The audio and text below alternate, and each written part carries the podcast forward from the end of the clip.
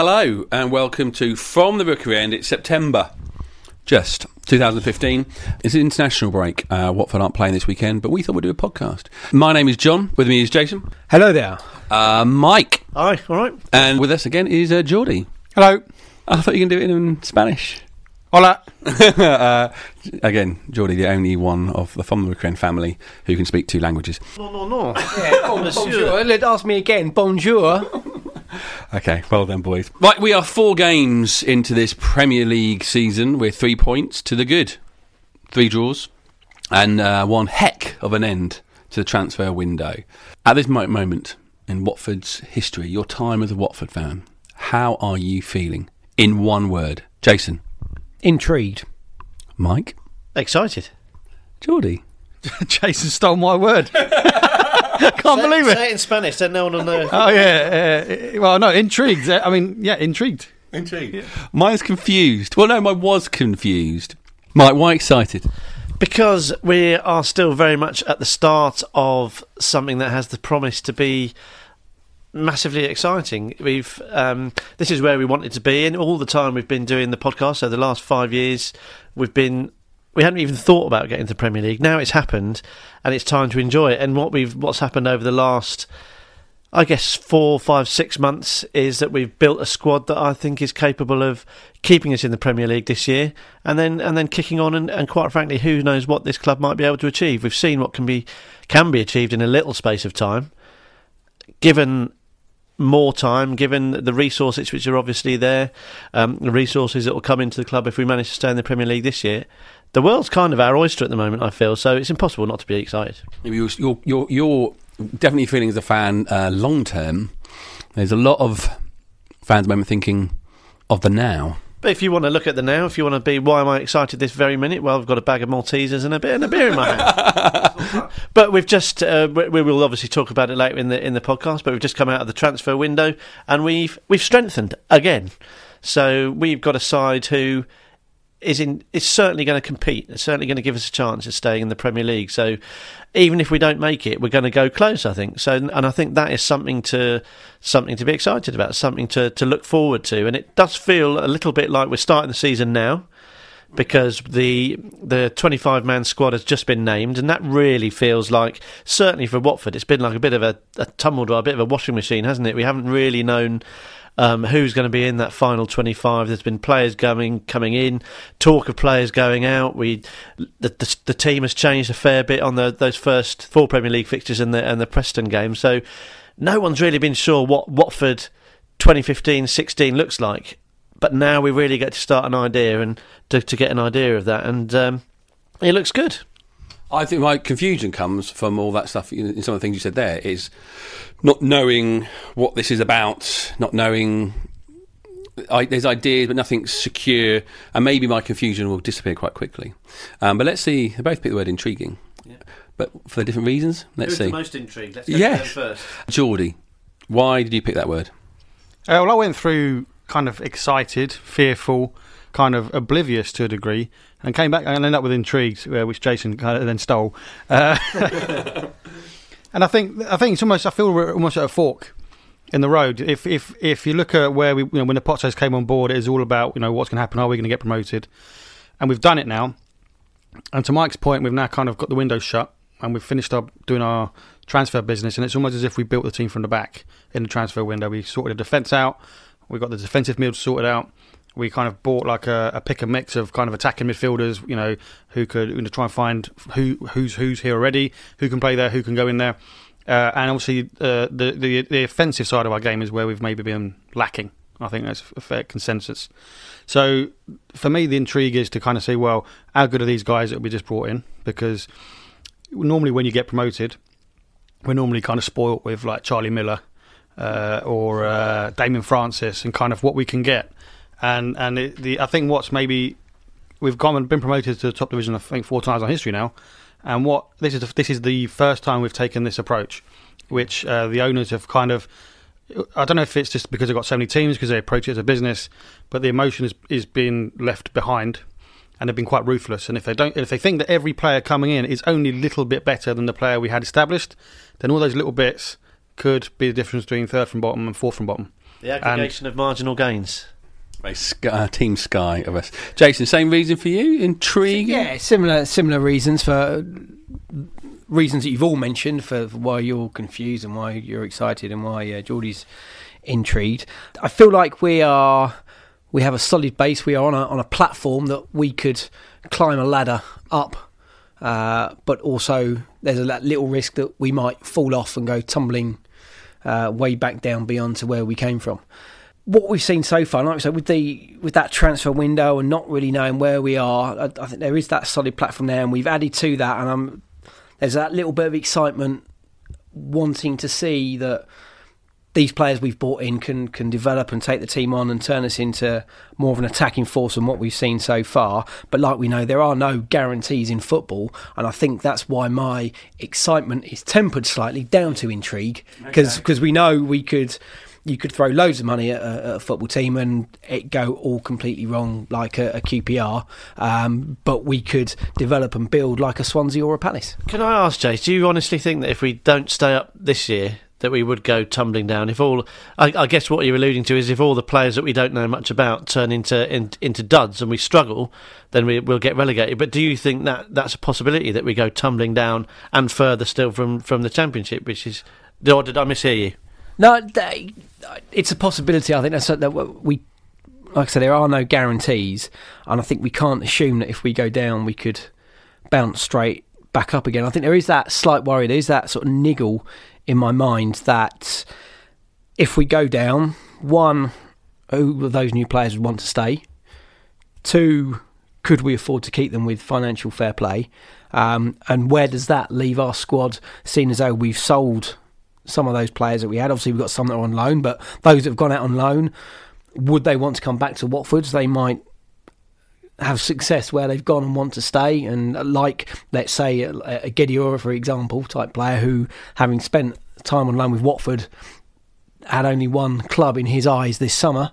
Um, so if that happens with our loan players, we could end up back at square one, uh, square one, square one where we were three years ago when the Pozzos first came in, and we are having to sort of scrabble around for players, um, m- mishmatch of a team, which could take a time, a little cycle to take a while to get out of, and it could see a struggle in the championship. But that's that's like the worst case scenario, and I think it's, t- it's taking five years. But I think you finally worn off on him, Mike, with your negativity. I was going to say, pass me a Malteser. I'm not excited anymore.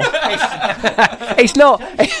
it's not. You asked me the question. And what the, what the uh, yeah, what why I wasn't uh, as excited, maybe as you, why it was yeah. intrigue and not excitement, and that there is that fear, that niggle, that doubt, because there are no guarantees in football. That that is a possible outcome, and that, as, I see it, is probably the worst case scenario.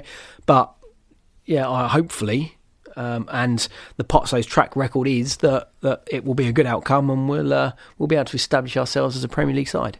This is our monthly from the Rookery Ends. You know, we're doing some short from the Rookery Ends now, which is sort of a sort of weekly thing where we're going to chat to the wider Watford family. In these monthly podcasts, we're going to focus on the football. We're going to focus in this podcast uh, on all the new boys that have come in and what they've done. The new boys, the even newer boys who have come in, what they might do. Uh, we'll chat about this this formation and what's happened in the last four games. But also, and let's start as we have done on many occasions on from the Rookery End in the last five seasons with saying goodbye a podcast made by Watford fans, fans for Watford fans from the Rookery end. We'll look at the two sides of the window. Let's deal with the hellos in a minute, but let's say the, the goodbyes.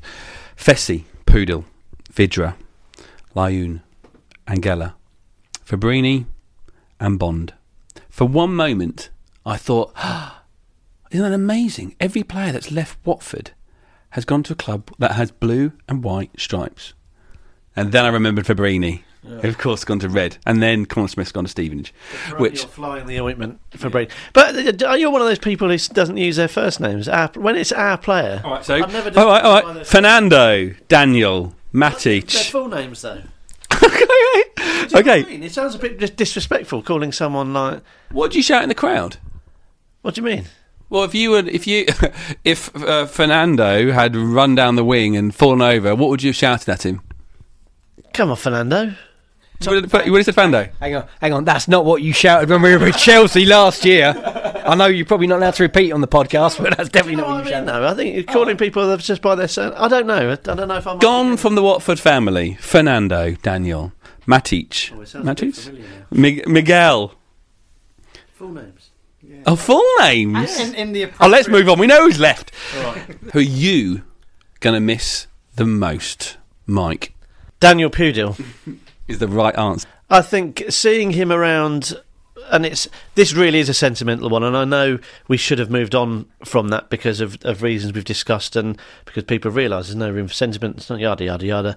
But when the Pozzo family took over, people were concerned.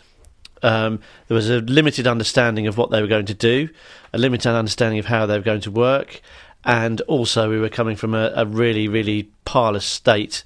So people were naturally quite um, worried, just a bit nervous about the whole thing.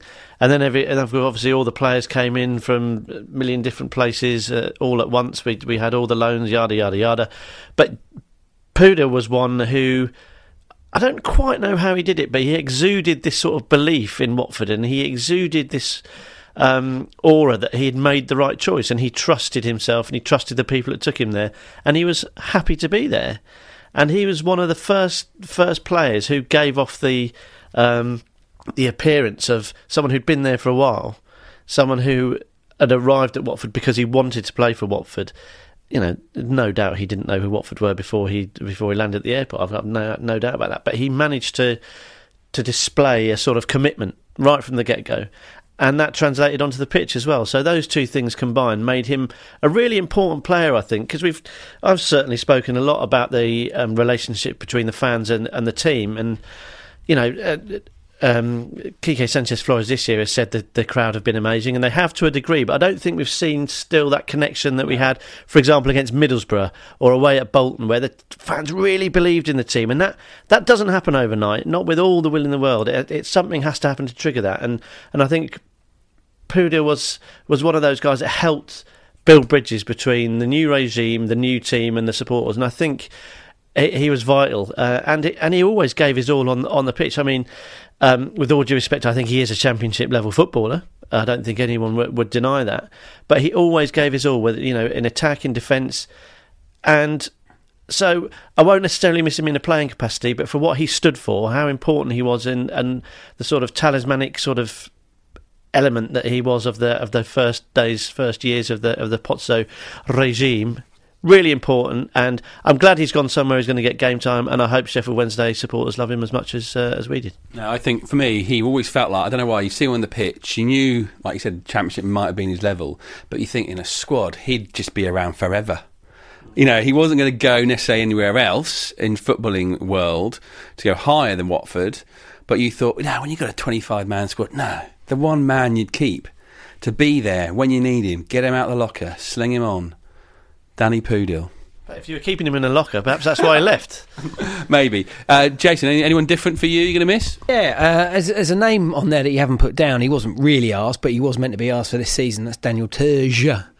Um, I just would have liked to have seen him playing that sort of defensive midfield role, that quarterback role in the Premier League, especially now we know we're playing with two defensive midfielders. I just want to see how he'd have coped and how he those passes he used to ping around when he wasn't under pressure. I think teams worked him out a bit second half of the season when he was put under pressure. He struggled a bit, but I think with the two defensive midfielders, he might have been given a bit more space, a bit more time, and it would have been great to see that quality of distribution in our side, especially in, in recent games, and how that would have would have panned out. I was disappointed when I heard that we'd uh, we, the loan had been terminated, and even more so, um, given the way we're we're playing. But both him and Puda were sort of being dropped out of that squad and that, that, that team at the end of last year. They weren't sort of playing a major, major role that we were sort of used to. Um, Geordie, anyone different from Pudil and, uh, and similar to Mike, it, it goes back to. I mean, some of the players you list you listed. Obviously, Fabbrini, he's loved by everybody we loan him to. So there's obviously something there that he's a great player, but he's he's not someone we've had the opportunity to bond with as much as maybe we could have done because he hasn't been playing for us. Um, uh, and you know, Tözsér again, he was on loan, but he was there for a year. And Jella is someone I, th- I felt because he was a mainstay in the team, uh, and he was he was probably you know, you were talking about players being managed out the out the team. Angella was there till the end, and he was he potentially could have played. I think he's he could play in the Premier League if they feel that you know, likes of Britos and uh, and um, Prödl and Cathcart are going to be ahead of him, and he wants to play, and he's he's better playing somewhere else than he is being the fourth choice here or fifth choice. That's fine, uh, but I think um, Forestieri. I remember when he when he joined. It was, because I think maybe South American, he's Italian rather than you know, and he's a he's a flair player. He was kind of the oh they've lost their identity, they're diving around. You know, he didn't speak English when he came across, uh, and kind of he, he kind of threw himself into into Watford, and obviously we you know we love Watford, uh, but if you're used to kind of you know South America and Italy, kind of Hertfordshire isn't you know where where you probably like have your ambition to to live the rest of your life. And he and he came over here and he got stuck in and he he, he got involved with the fans and he he didn't maybe didn't play as much, but I think. If you know, we were talking before about you know intrigue and are we going to go back three years if we get relegated? And it's almost like you could call the first because he's gone permanently, whereas Angella's on loan you can almost call it like the the Forestieri years, if you like. It was it was getting us out of the championship, and as soon as we got out of the championship, it was it was goodbye to him, and and maybe he wasn't aware that was going to happen, but probably in the in the offices in the in the corridors of Watford, they knew exactly who was who they were going to keep and who they weren't. My thing about Forestieri was I remember being at a Junior Hornets event, and um, was a big long line of Watford players. no, we were all there. Mike and Jason were there as well. Um, but there was a big long line of Watford players, and we are waiting to interview. Um, who was it? It was the lovely smelling Manuel Almunia. Yes, we were. Uh, we were interviewing Matt Almunia, and we were sort of waiting near the end, and all the other players are sat signing autographs one after the other. We've been absolutely pleasant. Forestieri must have had about 100, 200 penalties taken against him on this little goal, and he was this sort of little junior hornet. But if you go back to the podcast that we did with um, Troy, and Troy talked about it, my feeling of Forestieri every single year was huge moments of frustration, and they never died away. They never disappeared. They, they were mixed with moments of brilliantness. I mean, you go from that. Uh, was it Wolves away? He was absolutely awful and did his his diving. And the following game was against Huddersfield. Reading, I think. Or Reading, yeah. Again, blue and white stripes. And he was he was the best player on the pitch. But you knew it's never going to be consistent. And and maybe in a twenty five man squad there wasn't place for let's give him a go. Yeah. But but he's twenty five years old. He's a year older than than Vydra. Yeah. But does definitely doesn't feel that way, does he? Does it feel though, Mike? Yeah. Yeah, you talked about they they are part of this Pozzo era slash Forestieri years. Has the heart been taken from this Watford squad? Well, I was just going to pick up on, on what Geordie said actually, and he was talking about Angella, and I think that he might be the first victim of the of the business model, if you like, because if you look at the the twenty five, um, well, it's actually twenty four, isn't it? But the, the the squad list, Esaid Belkalem is on there, and I think there's very few people would rather have uh, Belkalem than Angella. But I think you'll probably find that, that he's on decent wages, and therefore we couldn't we couldn't ship him out anywhere. Uh, now he's on loan in Turkey last year. I think he did reasonably well there, but we couldn't get we basically couldn't get rid of him. Is is my reading of it? I don't know, but that's what I expect. Um, you know, we saw him in the under twenty ones the other day, and I think that because we've been unable to get rid of him, we haven't been able to keep keep hold of uh, of Gavi. So I think that might be the first example of us being bitten on the backside by the large amounts of, of deals that have come in. Um, and just to finish off on the on the point, everyone we mentioned really wasn't getting a game towards the end of last year. Fernando, Danny Tözsér, um, Pudil, they they you know they weren't getting a game. So as you rightly said, John, um, just giving them a go is never never an option. So, but getting back to is have we have we ripped the heart out of it? Is there a heart in the Premier League? You know, Is it heart in what? Is it? Is, I'm not saying the Premier League. The heart of Watford. Um, it's diff- it really is difficult because you you want to feel a you want to feel a bond with your team. It's impossible to feel a bond with a team that you've only seen play twice. Um, it's impossible to feel a bond with 40 million because that's what we spent near a give or take in the transfer market. Some people get excited about the figures. I don't, and I don't think football supporters should. So, to a degree, there's nothing there at the moment, apart from perhaps the opening day at Everton, which was a magnificent day for everyone, to really cuddle to hold on to to think that this is my Watford and this is what we're doing in the Premier League. Because we a we haven't had the results really to scream and shout about and b we haven't seen half the guys in action. We've got no affinity with them. We've got no knowledge of their personality the way they play. So base level yeah the Watford we knew from the last 3 years as for all intents and purposes gone. I'd say there's only one consistent thing in football or with football clubs, and that's the fans. So when whenever teams talk about the heart and soul, and, and remember people saying this three years three years ago when uh, when we were going to get rid of all the youth players or the youngsters that had been filling in um, about the heart and soul going out of the club. We the fans are the heart and soul of the club, um, and we're still there.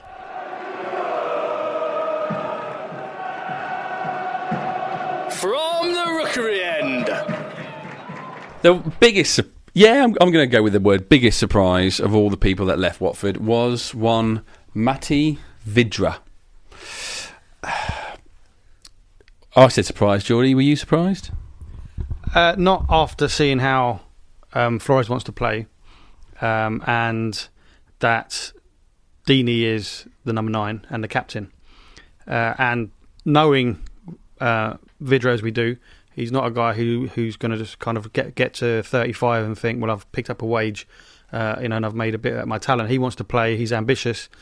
Um, and we were talking about the emotion and the heart being ripped out of the club and it being a business decision when we were looking at the other players. And you know, we remember a couple of years ago when we were in the championship and he was offered the opportunity uh, to move up, and we were heartbroken that he um, he had taken that. And is he he is a, he is an individual, and you know, while Danny Pudil came from the Czech Republic, and obviously Watford were known out there because he came, you know. Desperate to play for us, uh, is his childhood dream to play for Watford. Obviously, you know the part of um, of the country that Vydra's from. That was not the case, and I think uh, I, th- I just think I just think it, it, it that he, he kind of encapsulates the idea that it is actually there's an entity called Watford, but it's made up of lots of individuals with lots of different agendas, um, from the manager to the to the to the chairman to the owners, um, and then down to the individuals who have a mutual interest in doing well and getting promoted and boosting their salaries, but are looking after themselves. And sometimes it goes for them, sometimes it goes against them. And I just think he, if in this formation, he's a bit of a square peg um, for what we want to do, and he either didn't want to or didn't or didn't show enough desire to Flores for him to say I want to keep him. And a business decision was taken, and it's a fantastic deal they've worked out.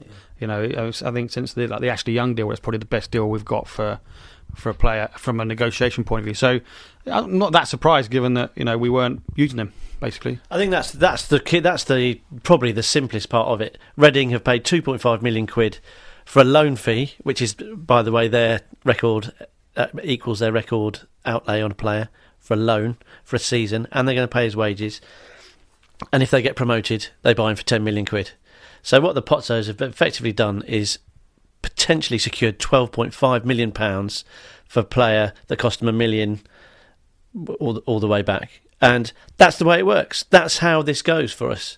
Um, and yeah, Matty Vydra has been there for some of the best moments that that we've experienced in in the past couple of years. Yep, he's super fast. Yeah, on his day, he's he's, he's a great finisher. But we have seen we have seen peaks and troughs with him, and he, he is a bit he, he is a bit of a misery guts, quite frankly. Um, but ultimately, I think I think it's less of a playing decision and more of a business decision. I think they've they've got that they've they have to look at the spreadsheet. They've done the deal. It works for the club. With the money that uh, they they freed up with, with him, they've managed brought in two other guys that, that presumably Flores will fancy more. So there you go. My bit about it is that there's, there's there's two things that sort of will always live with me with Vydra was the seven months where he disappeared first year under the Pozzos for a very long period of time. Then he came back for one game, saw the most amazing over the shoulder volley, and then got out the way of Troy Deeney. Those moments were there, but there was a long period of time where he didn't turn up. Um, but also, I remember during that celebration um, after the, the Sheffield Wednesday game, he literally, everyone else was going, no, we're going to do this, we're having the team. And you could see the team there celebrating what they'd achieved.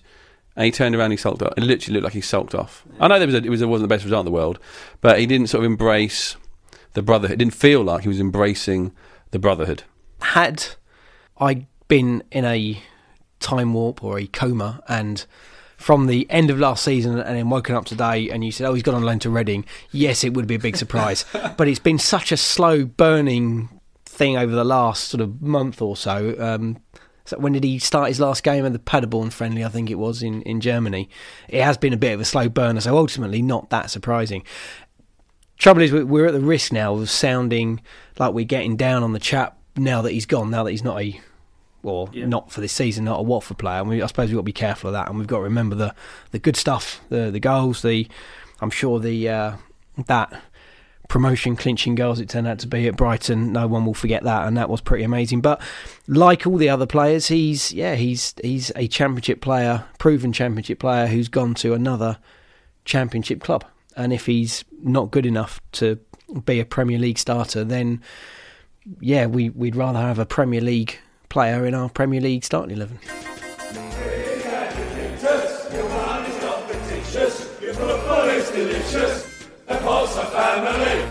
A podcast by Watford fans for Watford fans.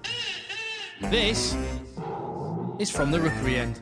Right, so it's, it's fantastic. we we're doing this podcast five days after playing Man City, um, and well, over a week since we played Preston.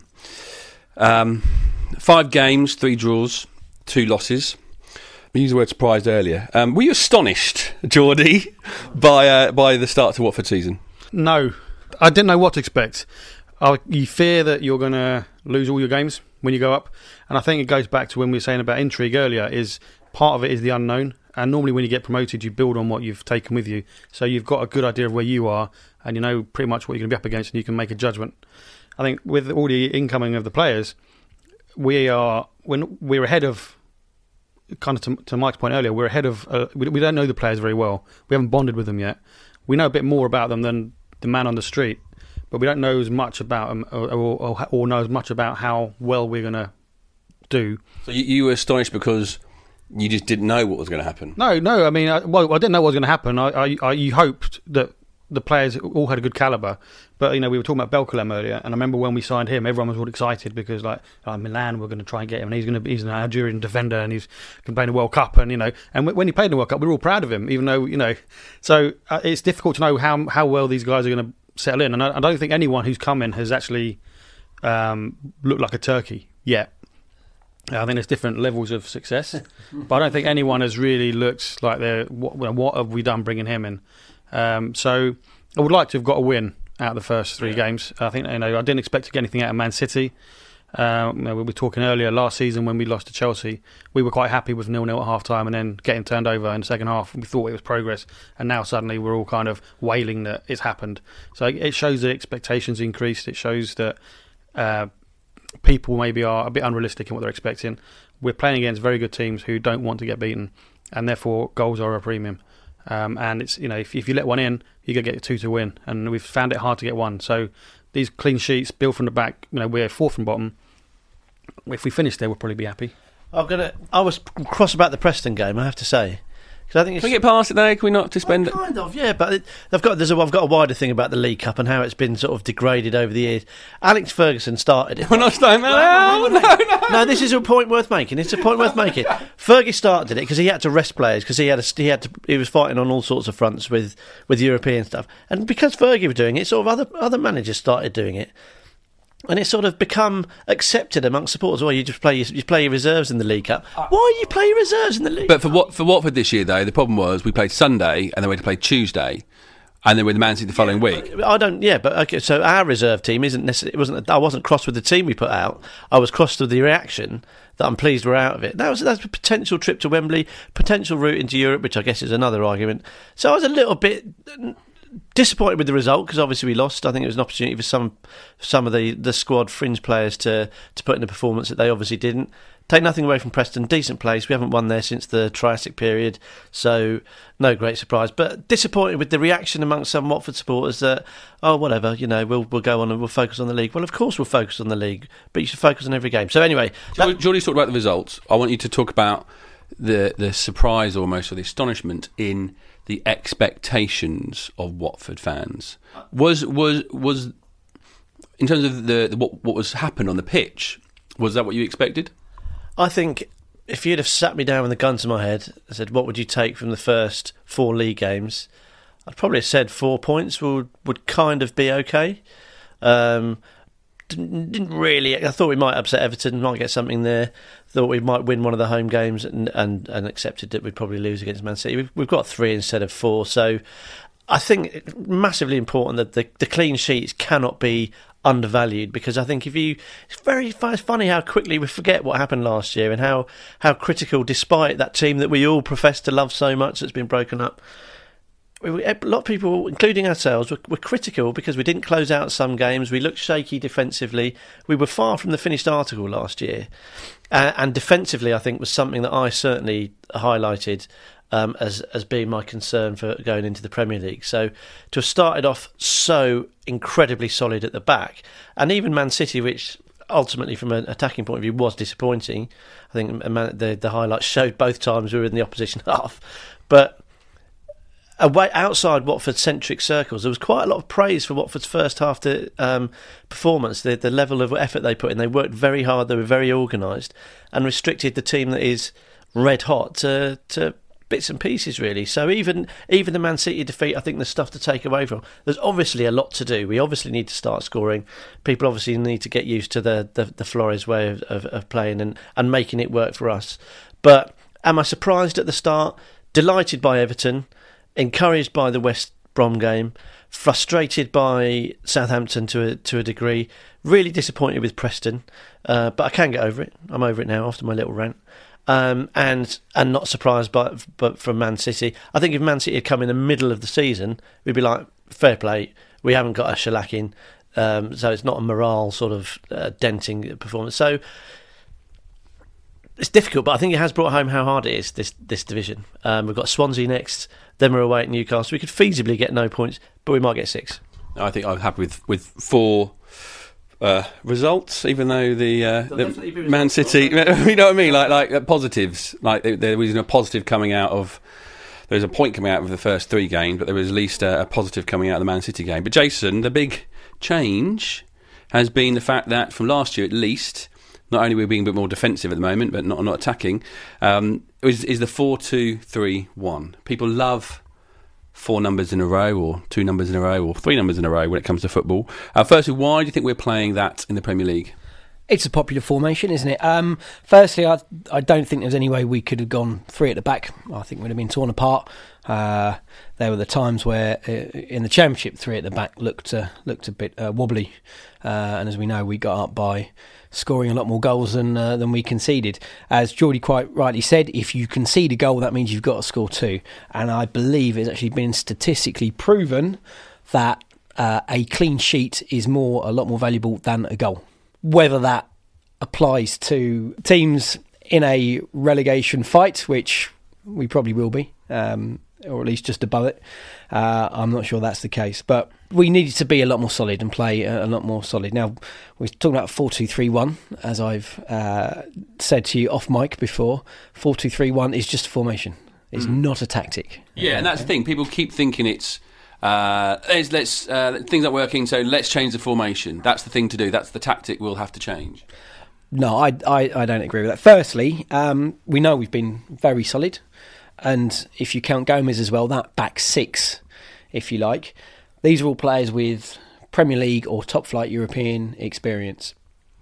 If you look at the three-one, less so. We've had a lot of proven Championship players or players have been playing at, at Championship level for the past few years, playing in that. The one mainstay in that 3 1 that hasn't is Jurado, and I'll be honest, I haven't been overly impressed with what he's done so far.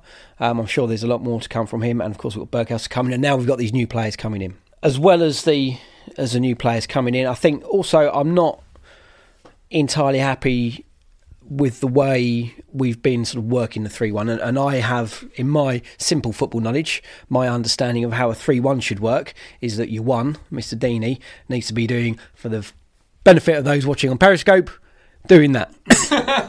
That's for those listening on the And podcast, right, yeah. moving across the line, dragging defenders out of position, and then your three need to be pushing on and filling in those gaps. Certainly, at least two of them. I, I think we've got certainly the wide players. You should have one acting as an out and out winger, and maybe the other one drifting inside and, and sort of filling in the gaps in the middle. That's how I see a three-one working up front, and I don't think we've seen that yet. I think Troy, as people will say, has looked a lot more isolated. It's a different role for him. He's still getting used to that. Is there a question mark over whether he, a proven championship player, is capable of doing that in the Premier League? And with the new players that are coming in, is he guaranteed that, that starting lone striker position? I don't know. We'll we'll have to see. That will probably be answered in the in the next month or so. But I think there's a lot more to come. Flores has said he's not worried about the, the lack of goals or even the lack of chances so far. Um, and we now have uh, more experienced players to come in, and also the guys that have been playing so far. Hopefully, we'll be learning more about those positions, about the new roles they're having to play, and, and we'll see a lot more from it. Um, I don't think I'm not. I'm not going to ask you what would you change because that's such a big question, and you know, week and a half down the line, we play the next game.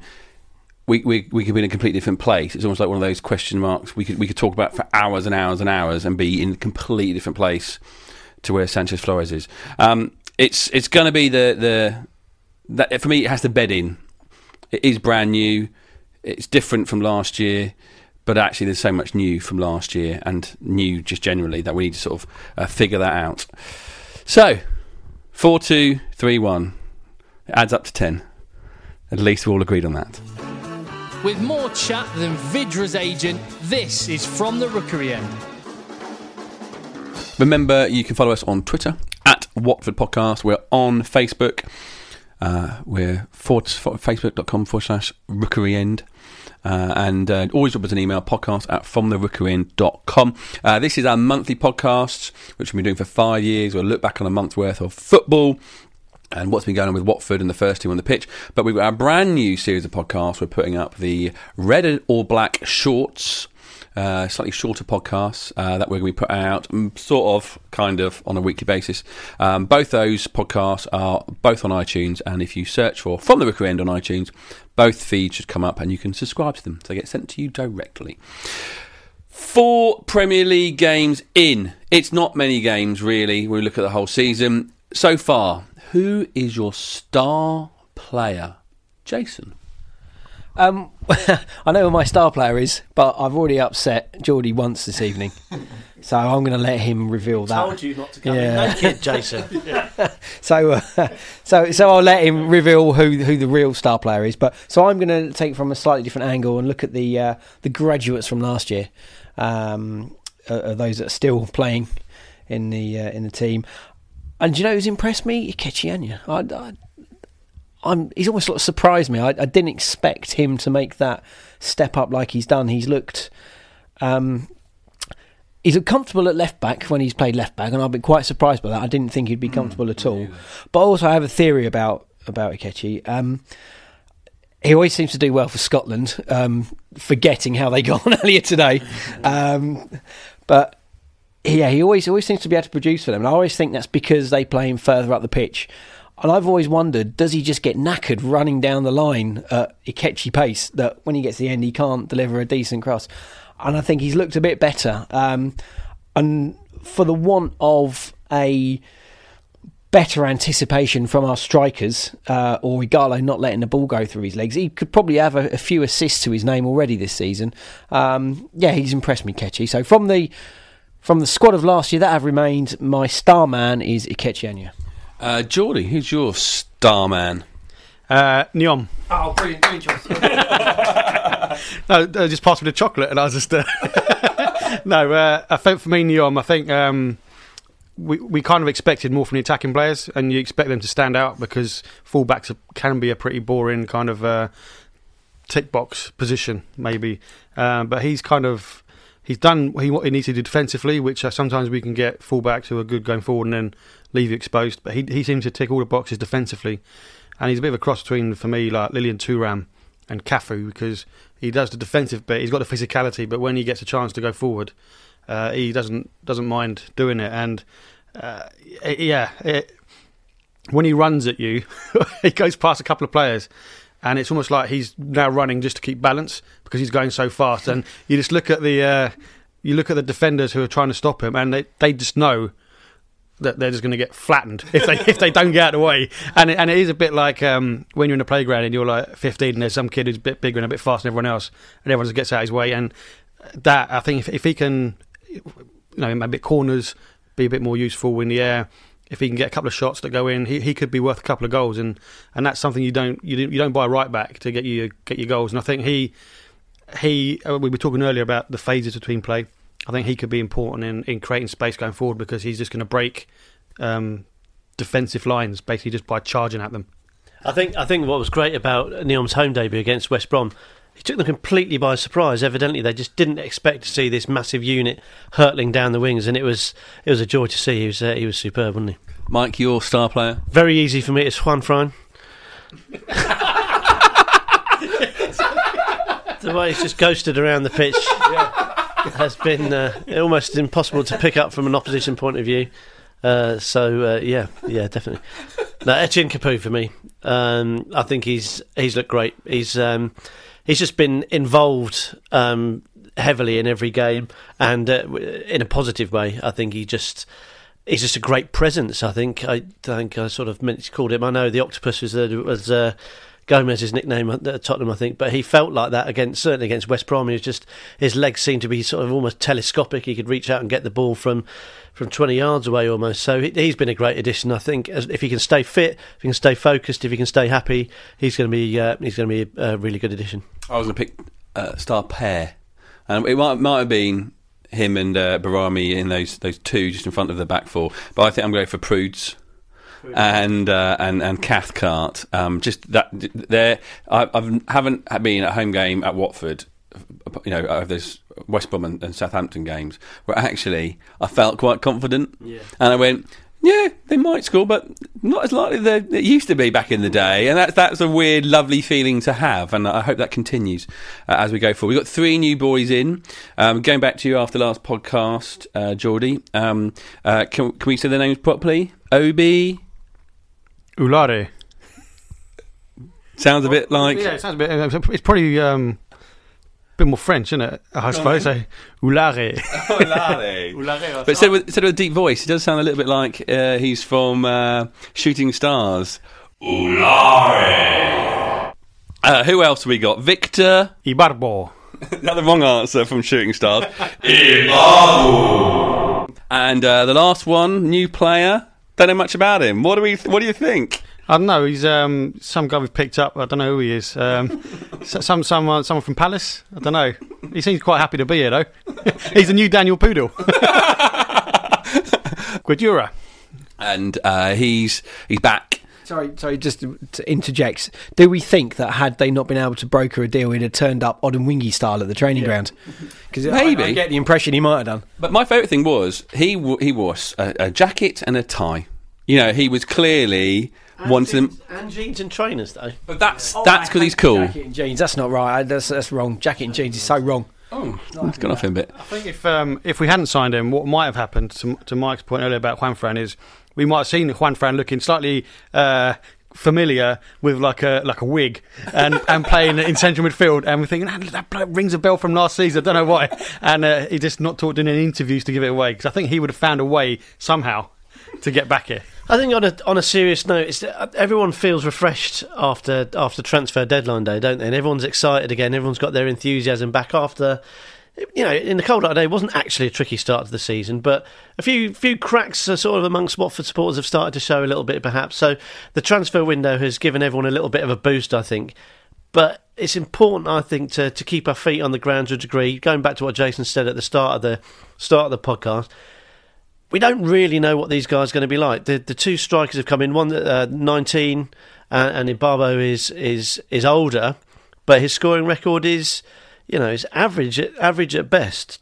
So, I think we're still probably guilty of seeing a player coming in from Roma and thinking he's going to be decent because everyone's heard of Roma, everyone knows Francesco Totti, everyone knows Marco, Marco Cassetti.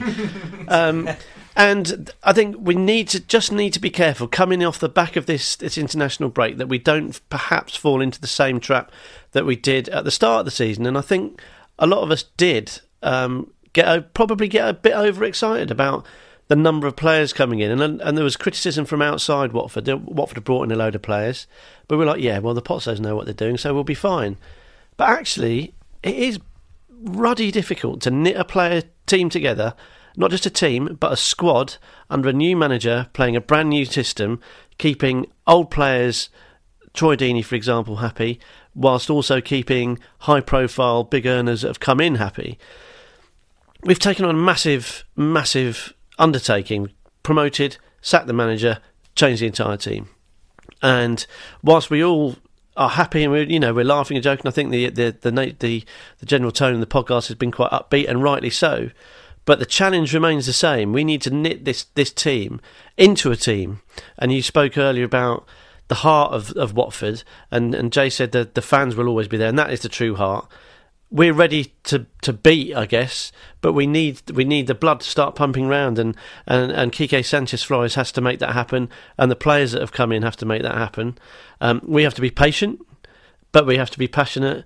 Um, and realistic. And it's difficult because they're sort of three things that football fans are good at being passionate, but patient and realistic is something that, that we're not necessarily good at. But great that we've got players in. They look like they could do a job. Vydra's gone out, two strikers have come in. Uh, Guedioura's come back in, fan favourite. So that sort of gives a bit of um, a feel good factor. The guys have had a rest. They've hopefully got some time together. So yeah, it's just that's, I'm, I'm excited, but it's important that just because we've had an amazing transfer deadline day, just because we've spent loads of money, that doesn't make us better than anyone else. We're better when we get the ball in the back of the net. Um, games that we're going to hopefully get the ball in the back of the net. Uh, Swansea at home, Newcastle away, Palace at home, Bournemouth away. What do, apart from a win, because you always need a win, in terms of performance, Geordie, what do we need in the next month? We've started the season well defensively, and I think there's a danger that we're going to assume we're just going to be good defensively all season. And as we start to open up and, and, and progress against teams, we've got to make sure we don't suddenly lose that. Um, I think I think what we need to do is obviously you know it's pretty obvious we need to be more offensive, um, eh, or find a way to be more dangerous. We, you know, we had a couple of chances against Southampton with Ighalo, could have gone in, um, and then uh, with Capoue's header, you know, it looked harder to miss. But to be fair to the guy, he didn't get. He was kind of wasn't positioned. It's a little bit like. behind him. A little bit behind him. It's, it's, very quick. It's very easy to kind of. It's very easy for us to kind of leap up out our seats uh, because it's one direction. We've got plenty of practice, but when you kind of got to position your body in the same time, it can be quite difficult. Um, I think. I think from those games we must get at least one win because at the moment we, we've had three three draws and a defeat. We're just outside the relegation zone, but you know if we'd picked up two more points, which we could have done, we'd be mid-table and we you know wouldn't be a problem at all.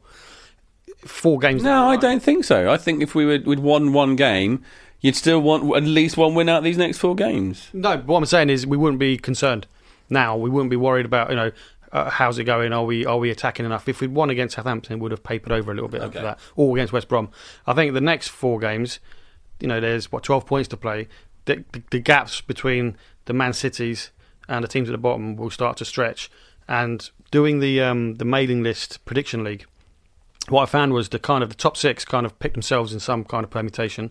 Then you got teams like Stoke and Everton and uh, Swansea, and maybe you can even add Palace to that, who are going to be safe but aren't going to be bothering uh, the Champions League next year. And after that, you've got half a league of of teams who you know are Villa going to be above Bournemouth? Are Sunderland going to be above? You know, some other team, and, and actually you find that it's it, we're almost in a mini league, and, and I think there's a reality check there for people uh, one is that it's much more tactical, and so this whole defensive thing, you know, you look at when Chelsea go away to the Nou Camp with the luxury of the players they've got, or when Man City go to Bayern Munich, they don't go out and play expansive football. Mm. They play defensively. You know, Inter Milan won the Champions League doing that. Chelsea won the Champions League by hitting teams on the break. That's how it works in real life in the top division. It's less about fluke and it's less about physicality because everybody's elite. It's about that uh, intelligence. And the second thing is the strategy and the and the kind of tactical way of looking at the league and saying, well, Man City, we weren't expecting to get points off them. Southampton and Everton, anything off them is probably a bonus because uh, West Brom is arguably well, at least they didn't get more out of it than we did.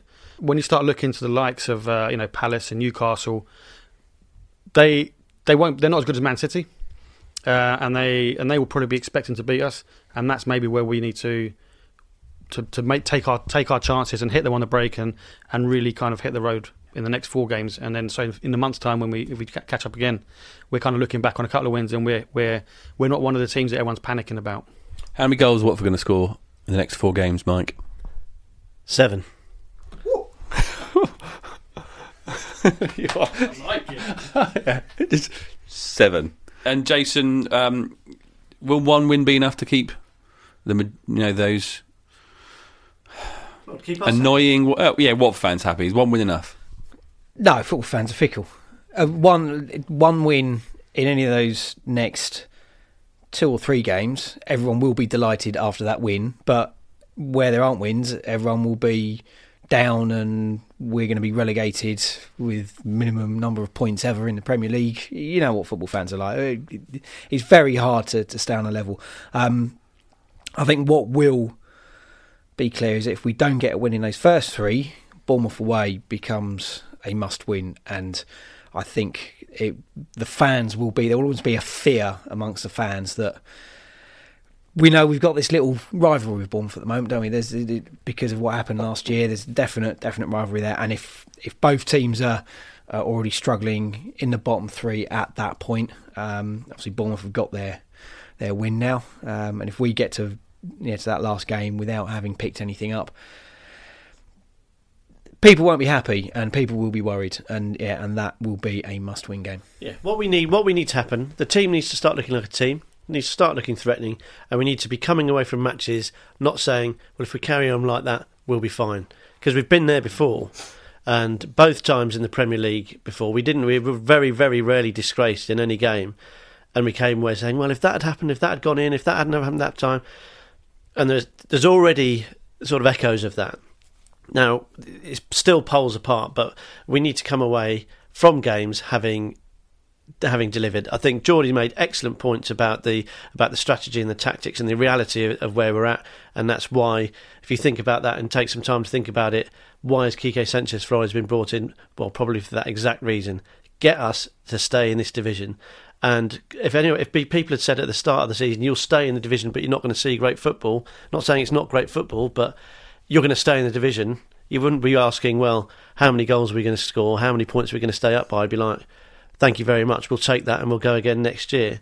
Um, but what I do, uh, yeah, just you want you want the players who know they've got talent.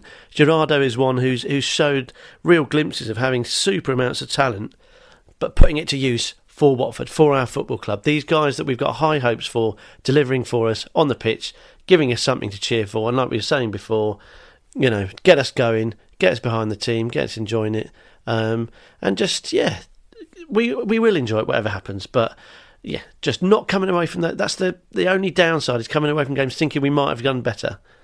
Um, let's let's turn those maybes into we did it. You know, that's not the most inspirational thing. You know, so that's not any given Sunday, but you kind of you kind of know what I mean, right? Thank you for listening to this monthly podcast. Uh, they're going to be back again at the beginning. We'll be back in with a sort of look back on those four games: the Swansea, Newcastle, Palace, and Bournemouth game, and the seven goals uh, at the beginning of October. Remember, you can subscribe to our short podcast as well. Uh, on there, recently done a great interview with uh, Mike Calvin uh, from uh, his latest book about managers. It's called uh, "Living on the Volcano." Um, it's good, like half an hour. That one, not particularly short, uh, but uh, it's a very insightful uh, interview. Also, a chat to uh, the guys, uh, or David, who's the man behind Golden Pages fanzine. Plus, we chatted to Kevin Affleck, the return of Kevin Affleck, uh, and his new venture of WD Sport, uh, which uh, has been all over Watford fans uh, these last couple of weeks. Uh, thank you for listening. Thank you, Geordie.